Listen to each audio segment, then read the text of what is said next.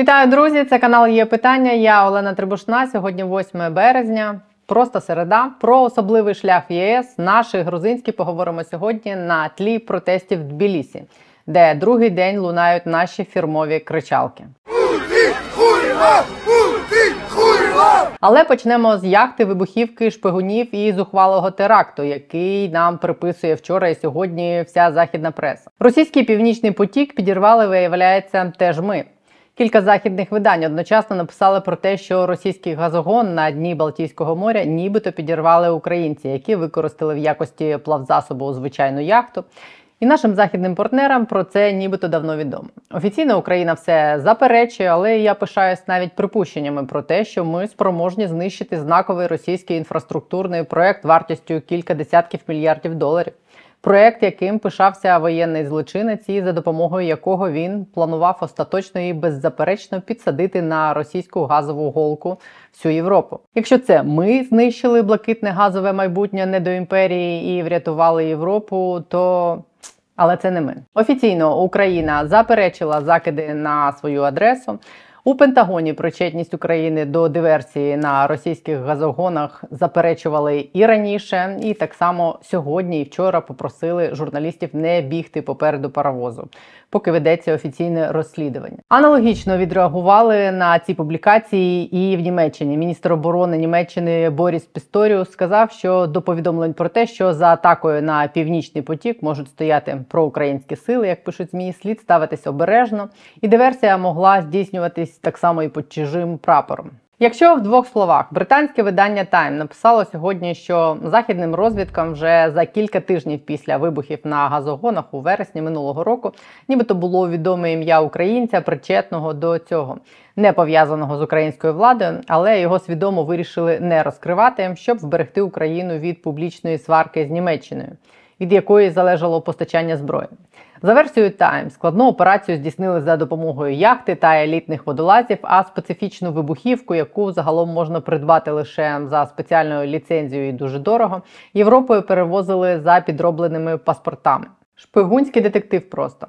Інше видання, американська York Times, також вчора опублікувала статтю з гучною назвою Розвідка припускає, що проукраїнська група здійснила диверсію на трубопроводах кажуть офіційні особи США. В тексті з такою гучною назвою журналісти посилаються на анонімні джерела, причому навіть близько не називаючи звідки ці джерела. Вони називають їх US officials, тобто якісь американські посадовці.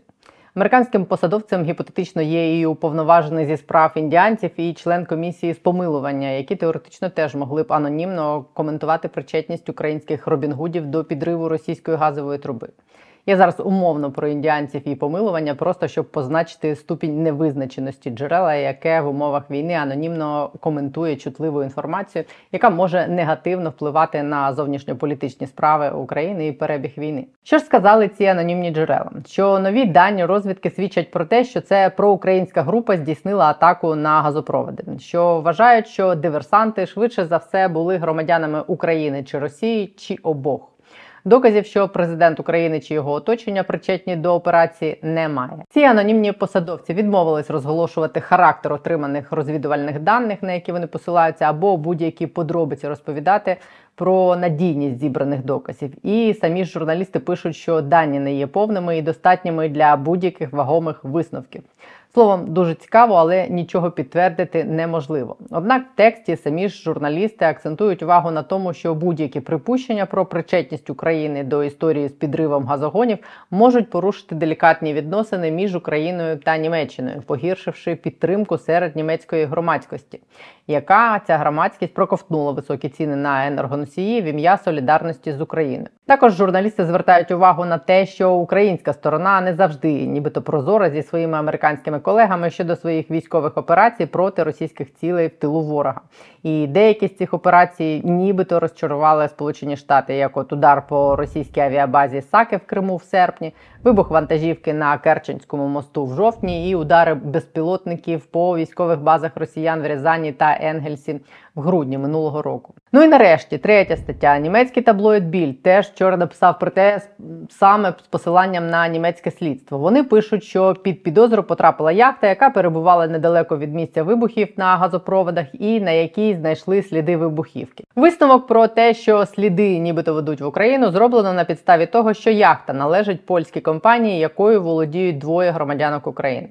Німецькі журналісти та слідчі чесно визнають, що натяк на можливу причетність українців європейці отримали від однієї західної розвідки і пишуть про те, що доказів недостатньо ні щоб говорити про український слід, ні про операцію під чужим прапором з метою підставити Україну. Деякі припущення, зроблені деякими авторами цих публікацій, суперечать і логіці і офіційним заявам західних політиків. По перше, Вашингтон неодноразово робив заяви про те, що Сполучені Штати не мають нічого проти ударів збройних сил України по російських військових об'єктах в Криму.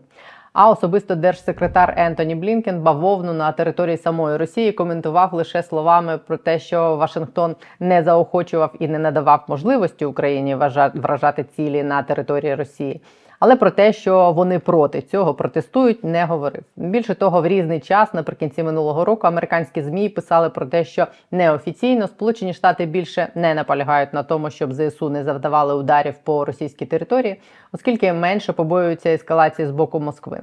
Це озвучувалось зокрема в контексті переговорів про постачання Києву зброї більшої дальності. Далі теза про те, що Росія була не зацікавлена шкодити власним економічним інтересам і підривати газопровід, яку озвучує York Times, теж не є правдою. З огляду, по перше, на газовий суїцид, який здійснила Росія взимку, розраховуючи Європу заморозити.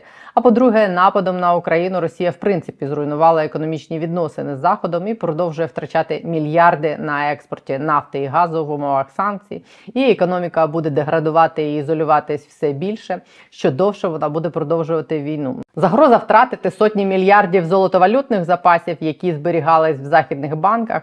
Їх також не зупинила. Тому ні, Росія, кремлівські карлики свідомо шкодили своїм інтересам, почавши війну і продовжуючи її.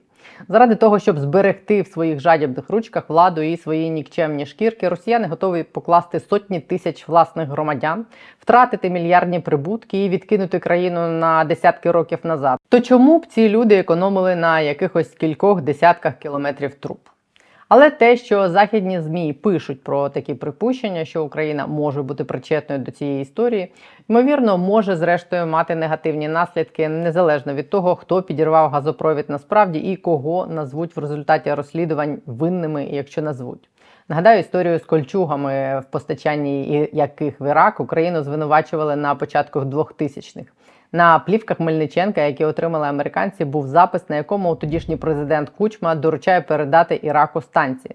Коли вибухнув скандал, штати заморозили фінансову допомогу Україні понад 50 мільярдів доларів і пригрозили санкціями, якщо факт продажу кольчуг буде доведено. Кольчуг ніколи не знайшли, але відносини України зі Сполученими Штатами сильно погіршились. І нагадаю, що в Вашингтоні тодішнім зливам і розвідданим повірили в першу чергу, тому що там не довіряли Україні, тому що у них були підстави підстави не довіряти українській владі, бо там прекрасно розуміли, що корумповане українське керівництво цілком могло зробити це. І питання довіри і віри в заходу в те, що українська влада робить те, що декларує, так само актуальне і зараз. Я зараз не про газогони вже навіть, а про усі наші зобов'язання перед заходом боротися з цією самою корупцією, яка найбільше викликає недовіру, особливо коли йдеться про гроші і зброю, і виконувати обіцяні реформи. От, приміром, в суботу я писала в нашому телеграм-каналі. Підпишіться до речі, на нього ось тут або в посиланні під відео, що уряд нарешті затвердив державну антикорупційну програму на 2023-2025 роки.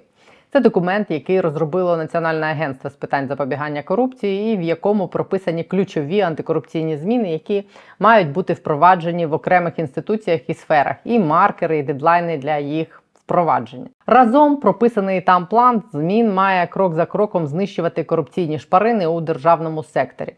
Уряд радісно відзвітував, які ми молодці, як рішуче і впевнено Україна рухається в ЄС. Я тоді ж в суботу писала там в Телеграм, що за нашою інформацією затвердив уряд програму не в повному обсязі, а з деякими зауваженнями і обмеженнями, з якими боротьба з корупцією виглядає не такою рішучою, як уряд задекларував. І наскільки мені відомо, так і відбулося. Уряд доручив прибрати з програми індикатори виконання тих самих антикорупційних змін, які там прописані що буде означати як мінімум те, що успішність чи швидше неуспішність антикорупційних реформ буде неможливо проконтролювати і оцінити в першу чергу, мабуть, європейцям. Повного тексту державної антикорупційної програми досі не опубліковано, тому увесь масштаб реформаторства уряду поки оцінити неможливо.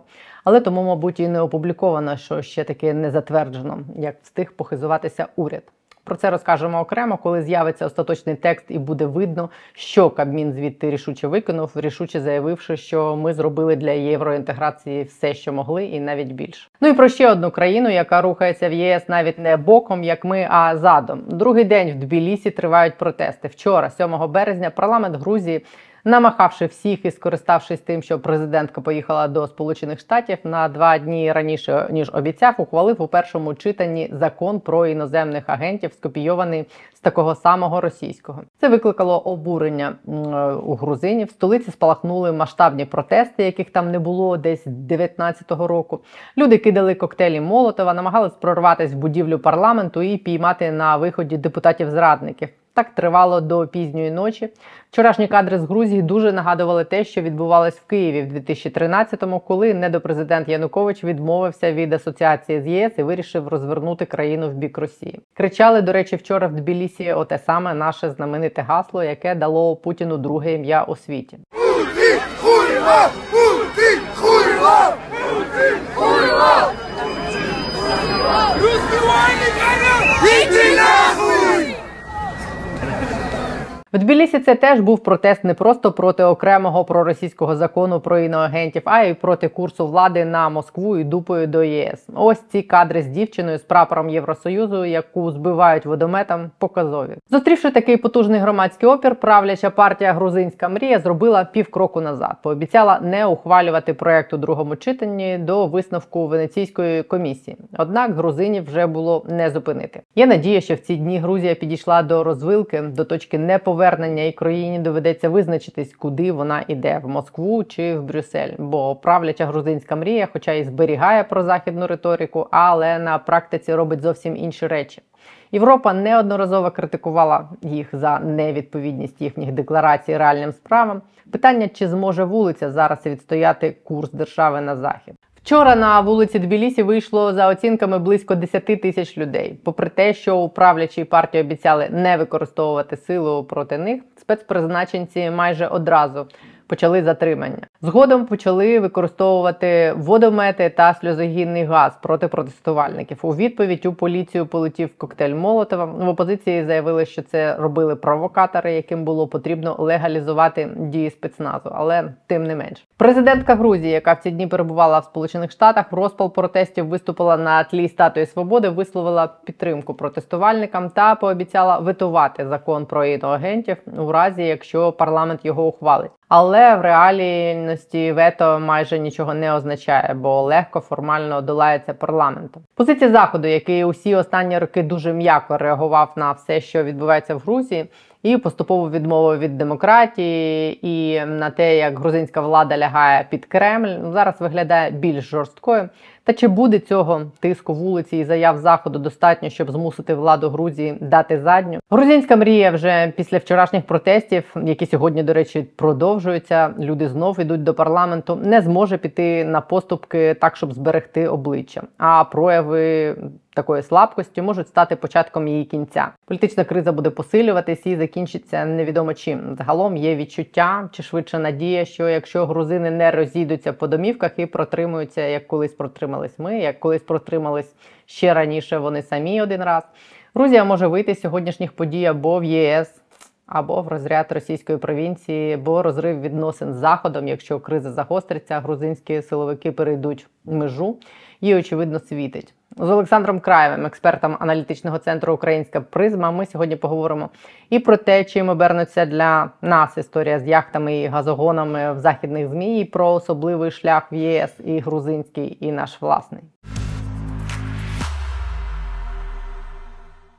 Вітаю вас, Олександре. Я хочу попросити вас прокоментувати ці масові публікації про те, що Україна нібито причетна до підриву північних потоків. Я навіть не хочу обговорювати те, ми це чи не ми, могло таке бути чи не могло. Я хочу вас спитати, як на вашу думку, це вплине на політиків західних, на їх виборців, тому що зараз ну, мільйони німців прочитали, що це Україна могла бути причетна, і в їх голові залишилось, що це українці підірвали північні потоки, і українці винні в тому, що у них газ був дорогий цієї зими, і комунальні платіжки дуже великі.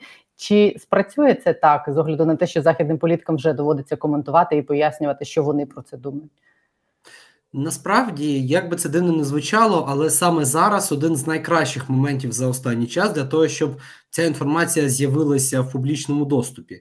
Е, річ у тім, що було зрозуміло, що таке розслідування проводять. Було зрозуміло, що е, західні політики, західне суспільство хоче знати правду, що насправді сталося з північним потоками. 2 але під час зими, як ви правильно сказали, зима для Європи була доволі складна і в плані ціни, і в плані е, загалом стану економіки і соці... соціоекономічного стану. І тому саме в той момент, коли на німців, на західну Європу загалом навалилося стільки проблем в цей момент оголосити, що тут потенційно може бути український слід, це було б руйнівним ударом для української дипломатії, для всього того, що ми робили в контексті а, уніфікації західної підтримки. Але прямо зараз, коли буквально на початку року німецький міністр енергетики сказав, що Німеччина на 100% вільна від російського викопного палива. Саме зараз оголосити про те, що потенційно можливо десь з якоїсь сторони якимось чином Україна була причетна. Це для для нас дуже вигідний момент, тому що по суті німці протягом зими зрозуміли, що вони можуть жити без російської енергетики. Вони побачили, що незважаючи на всі обіцянки Росії, що Європа замерзне, все пройшло доволі непогано. Нам дуже в цьому допоміг клімат, нам дуже в цьому допомогли наші союзники. Але загалом стало зрозуміло, що нічого страшного в тому, що Росії нема на енергетичному ринку Європи, принципі жодної катастрофи в цьому нема. І тому саме зараз сказати, що можливо там була Україна, це ну найслабкіший удар з усіх можливих, які могли нам нанести. Е, я б сказала, вони ще е, мають бути нам вдячними, що ми позбавили їх цієї залежності від Росії. У вас, до речі, за спиною досить промовисто і неоднозначно намальовані яхти. Саме так. Тобто, ви вважаєте, що там на рівень підтримки, на рівень там західної допомоги це не вплине на рівень довіри, головне, тому що в цих статтях пролунала також теза про те, зокрема в американських, що тут стоїть на кону питання довіри Америки до офіційного Києва, зокрема до того, що Україна там вражає, нібито без їх дозволу і відома цілі на території Росії, тому Україна могла ем, вдарити і по північних потоках і нічого американцям не сказати, і це нібито підриває довіру. Ну, скажімо так, умовні трампісти, умовні демократичні соціалісти, вони, звісно, це використають. Вони почнуть говорити про те, що Україна ненадійний партнер, але повірте, вони б цей меседж просували і без цієї події. Скажімо, давайте згадаємо заяву Ллойда Остіна під час восьмого Рамштайну. Коли він сказав, що з огляду на характер цієї війни Україна має право наносити удари по будь-яким об'єктам все, що дозволить стримати російську інфраструктуру, російську військову машину, є валідною ціллю для українських збройних сил і для сил спеціальних операцій. Тому, по-перше, американці адекватні американці, скажімо так, вони так розуміють, що ми можемо це робити.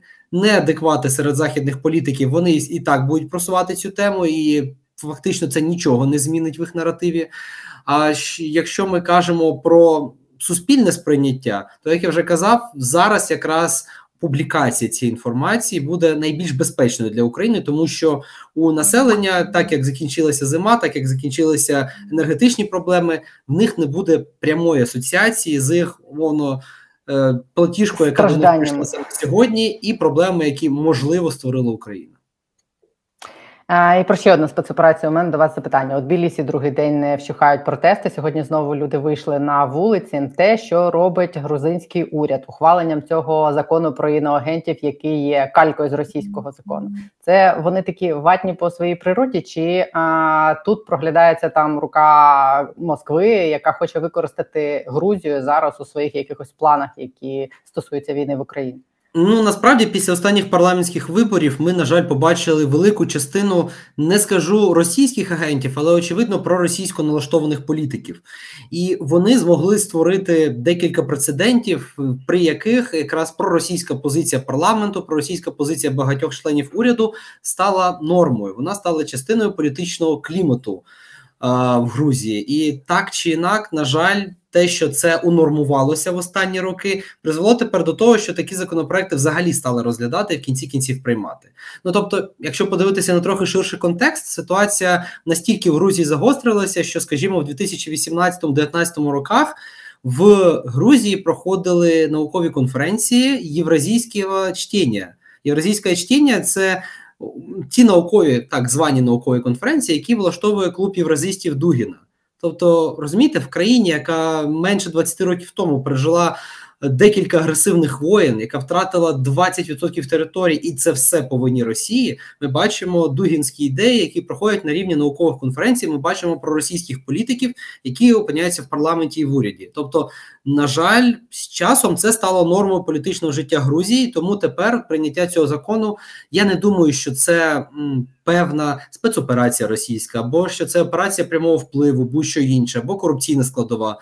На жаль, ми бачимо, що це результат систематичного впливу, який російські капітали, російські політики здійснювали на грузинський стеблішмент.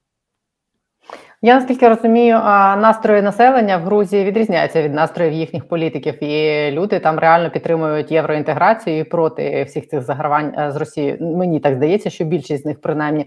А як вам здається, от ну важко звичайно, а там прогнозувати, в що вилються ці протести і чим закінчаться. Але чи може бути це для Грузії таким е, такою межею, де розвилкою, де вона визначиться, чи вона йде в е, Європу своїм складним шляхом, чи вона остаточно піде тим шляхом, в який пішла Білорусі, і стане такою собі провінцією Росії?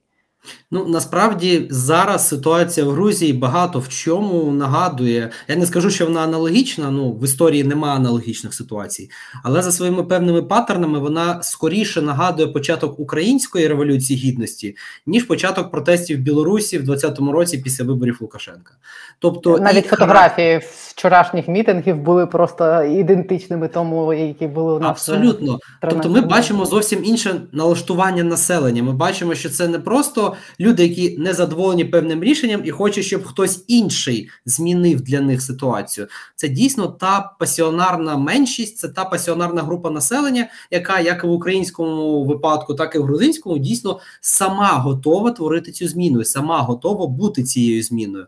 Тобто так чи інакше, але проглядаються ті самі паттерни, тому це мені підказує, що на щастя для Грузії, на щастя для нас, і загалом на щастя для регіону, скоріш за все, і результат буде такий самий. Тобто, ми побачимо більш європейську, ми побачимо більш вільну і точно антиросійську Грузію. Плюс у них є декілька козирів, яких, скажімо, не було у нас на той момент. Окрім того, що в них також, як і у нас, наявна певна сформована політична опозиція, яка може стати на чолі цих протестів, яка може стати об'єднавчим центром. Ми бачимо, що навіть серед правлячої еліти, та ж президентка Грузії, вона в принципі проявила підтримку для цих протестів. Вона готова піти їм на поступки, вона готова підтримати їх гасла, і це вже дуже великий позитив. Значить, як мінімум, це не стане. Таким низовим рухом, який загнеться лише від того, що він не зможе протистояти системі, бо в системі ні, ніхто його не підтримує. Тобто, окрім опозиції, в нас є підтримка абсолютно системних акторів в грузинському істеблішменті, і це вже вказує на те, що цей рух найвірогідніше зможе досягти своїх цілей. А які у нього цілі? Чи це закінчиться там зміною влади? Поки що важко сказати. Тобто, ну завжди говорячи про публічні протести, про народні виступи, нам треба в першу чергу дивитися на їх проголошені цілі. І відповідно дедуктивним методом, тобто з одинично вирощувати загальне, ми можемо поки що лише бачити, що основна мета цих протестів не допустити прийняття антиєвропейського і, ну я би вже сказав, майже диктаторського законопроекту. Відповідно, звідси наступними наративами, які може транслювати грузинська вулиця і Майдан в Тбілісі, я думаю, ми можемо це вже назвати Майданом.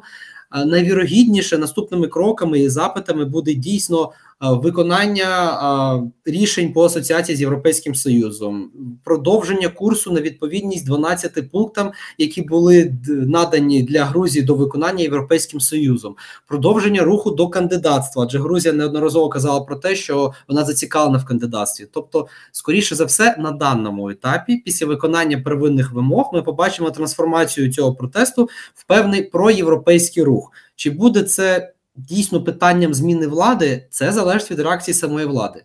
Тобто, якщо вона зможе домовитися з мітингарями, якщо вони зможуть піти на поступки для вулиці, то скоріш за все ця влада залишиться, просто їй доведеться змінити свій курс.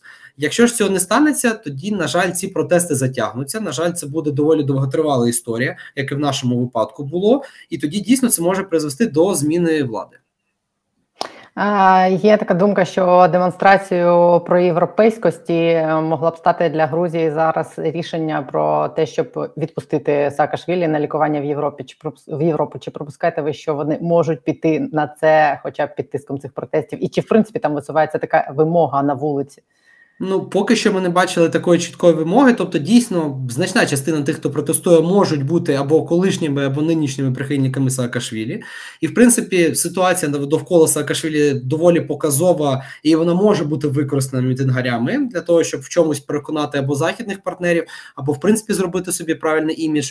Але поки що мені важко сказати, просто тому що у нас, крім основної претензії, в нас нема більше жодного інформаційного матеріалу, ні позиції політиків, які підтримують протест, ні позиції самого штабу протестуючих щодо будь-яких інших питань, окрім питання цього закону. Тобто я не відкидаю можливості, що це може отримати такий розвиток, бо як я вже сказав, це доволі іміджева публічна історія, яка піде на користь цьому руху протестному. Проте ну наразі доволі рано робити такі висновки. Те, що зараз робить грузинська влада, можна назвати такою собі декларативною демократією, коли вони декларують е, там, що вони за євроінтеграцію, за демократичні цінності, але насправді на практиці демократією це не зовсім є або зовсім не є.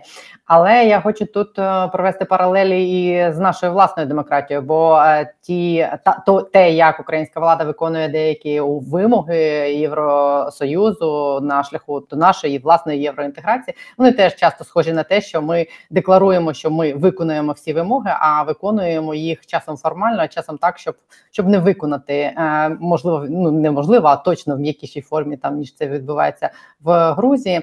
Але е, як вам здається, чи е, Євросоюз сприйме це все за реформи реальні? Чи вони теж цілком усвідомлюють, що ми робимо не зовсім те, чого вони вимагають, і не те, що ми обіцяємо?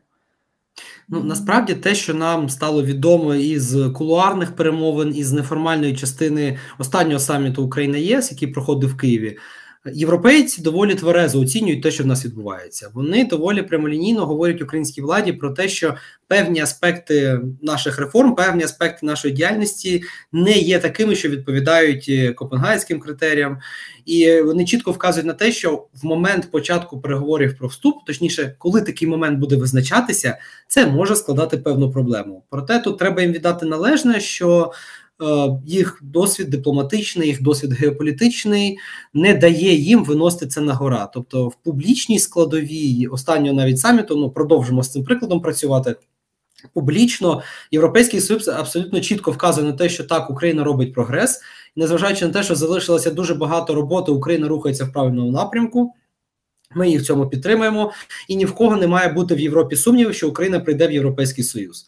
Тобто Питання тут наступного характеру. Європейський союз абсолютно чітко розуміє, які в нас зараз є проблеми. Він абсолютно чітко розуміє, що більшість із цих, ну скажімо так, недемократичних тенденцій викликані запитом воєнного часу, тому що не завжди вдається на 100% дотримуватися норм демократичності і демократичного врядування, коли в країні ну необхідна централізація і максимальна. Е, максимальна уніфікація всіх процесів прийняття рішення і так далі. Тому поки що на це на в публічній складові, як мінімум, закривають очі. Проте, звісно, нам треба розуміти, що чим ближче ми будемо до перемоги, чим активніше ми будемо наголошувати на необхідності початку перемовин про вступ, тим активніше європейці нам будуть вказувати на ці проблеми. Тобто, тут на, нам не треба думати, що європейці нічого не розуміють. Вони все розуміють, але вони також е, чітко усвідомлюють, коли це питання треба піднімати. Ну, це такий процес е, затягуючий, коли ти е, починаєш займатися речами, які є дещо авторитарними. Чи в принципі е, це можна зможе влада потім зупинитись, чи не опинимось ми з часом після війни? Я розумію всі ці аргументи, що війна і немож... не- розгул демократії неможливий зараз. Але чи після війни вони зможуть відмовитись від цих практик? Бо щось так здається, що так не буває. Насправді так, це ви абсолютно праві. Це затягує. Це дуже зручно для влади мати таку повноту контролю над ситуацією. Це надзвичайно зручно для правлячої коаліції, для президента, для всіх. Але тут треба просто розуміти, що війна не лише породжує можливості для влади. Війна в демократичному суспільстві породжує величезний прошарок населення, який завдяки цьому моменту національного єднання, завдяки наявності величезної зовнішньої загрози, цей прошарок в першу чергу починає розуміти свої власні права і інтереси.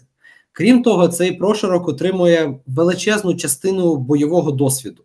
Він отримує зброю, він отримує відчуття власної гідності, він отримує відчуття справедливості надзвичайно чітке.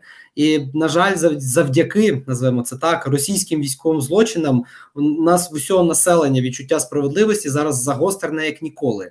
І тому, фактично, навіть якщо влада захоче загратися в певні авторитарні тенденції, я на 100% впевнений, що народ України, ветерани, громадянське суспільство, всі ті, хто весь цей час працював на перемогу, не покладаючи сил, вони просто не дозволять цьому статися.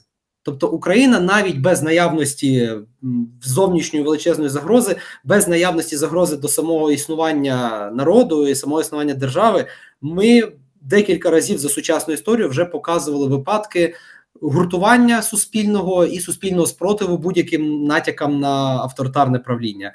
А мені здається, після української перемоги це в принципі для українського населення стане неприпустимим, і отже, ми просто цього не допустимо. Е, Я думаю, багато людей, які дивляться цей канал, так думають, як і ви, і ви їм зараз додали порцію оптимізму. Я вам дуже дякую за пояснення. Олександр Краєв е, е, з аналітичного центру Українська призма був на є питання. Дякую. Дякую вам.